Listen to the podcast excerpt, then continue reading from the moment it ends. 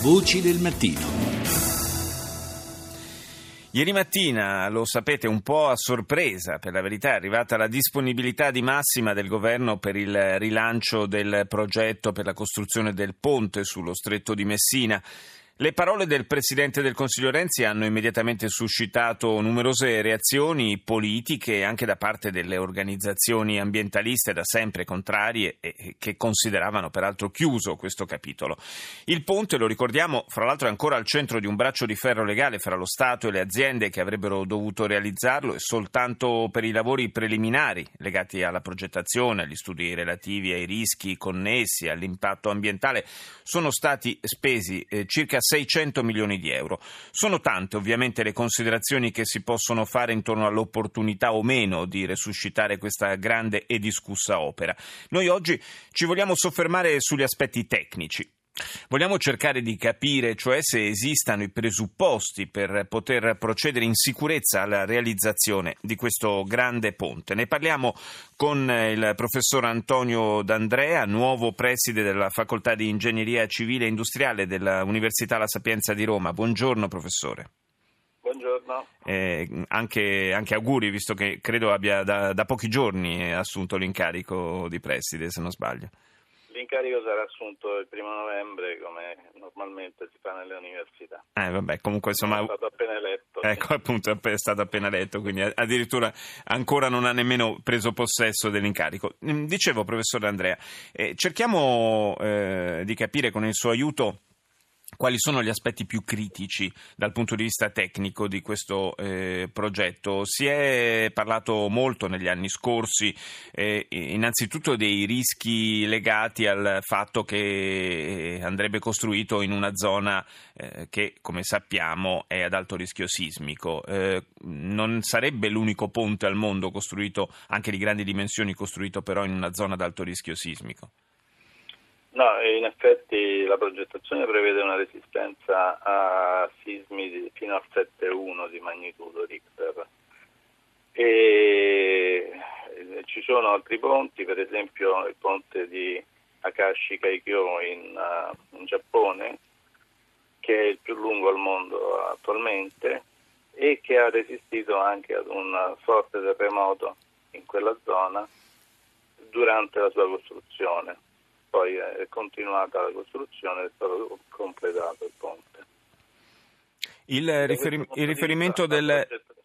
Sì, eh, il riferimento, lei ha detto eh, eh, il progetto prevede una resistenza eh, a sismi fino a 7,1 che mi sembra una scelta non casuale perché se non vado errato è eh, poi la, la, magnitudo del, eh, del, sisma che si verificò a inizio Novecento a Messina. No? Esattamente, sì. Prego, prego, professore, scusi, l'ho, sì, l'ho interrotto. Proprio, proprio, nel 1908 si è verificato un sisma di questa, di queste, con queste caratteristiche di impatto. E quindi il ponte è stato progettato per questo, per questo livello. Inoltre ha anche dei problemi notevoli come i ponti di grande luce rispetto alla progettazione aerodinamica, un ponte a cassone multiplo con aperture e questo proprio per permettere rispetto alle forze applicate dal vento di consentire uh, una possibilità di esercizio anche in condizioni difficili, anche con carichi molto variabili nel tempo come sono quelli appunto portati dal traffico stradale e ferroviario. Questa forma di progettazione ha consentito poi anche eh, di aprire la strada a numerose altre progettazioni nel mondo. Il sistema eh, viene identificato proprio come tipo Messina e alcuni ponti sono in corso di realizzazione, molti sono stati progettati, qualcuno è stato anche portato a conclusione in corso di realizzazione in Corea eh, nel 2012 per esempio.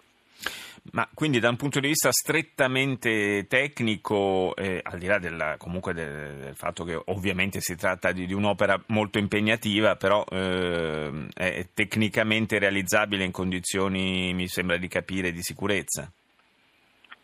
Sì, il ponte avuto, è stato progettato con uh, il contributo di numero notevolissimo di professori, di tecnici e quindi costituisce un po' un, un grosso avanzamento anche dal punto di vista dell'elaborazione progettuale. Si è parlato eh, a suo tempo di un, di un, budget per la sua realizzazione di circa 8 miliardi e mezzo di euro. Nel frattempo eh, sono già stati spesi centinaia di, di, milioni di euro per la fase appunto preliminare e mi chiedo, e molti si chiedono nel caso in cui si dovesse eh, ritornare su questo progetto, se poi questa cifra finale non sia destinata a lievitare anche magari di molto. La tradizione italiana purtroppo è di eh, avere dei notevoli incrementi del costo durante la costruzione. Questo ovviamente non può essere escluso in un caso del genere in cui eh, durante la costruzione potrebbero realizzarsi ovviamente condizioni di eh, inconvenienti o anche difficoltà di, eh, di, del cantiere quindi non possiamo escludere certo che eh, ci siano degli aumenti dei costi rispetto a quelli previsti inizialmente. E magari, come da più parti si sottolinea, eh, una cifra così ingente si potrebbe anche pensare di destinarla ad altri tipi di, di intervento eh, infrastrutturale che alcuni ritengono anche più urgenti, insomma, ma queste sono valutazioni, lo ribadisco, che eh, vanno lasciate alla politica e non sono certo di, di carattere tecnico. Ringrazio il professor Antonio D'Andrea per essere stato con noi.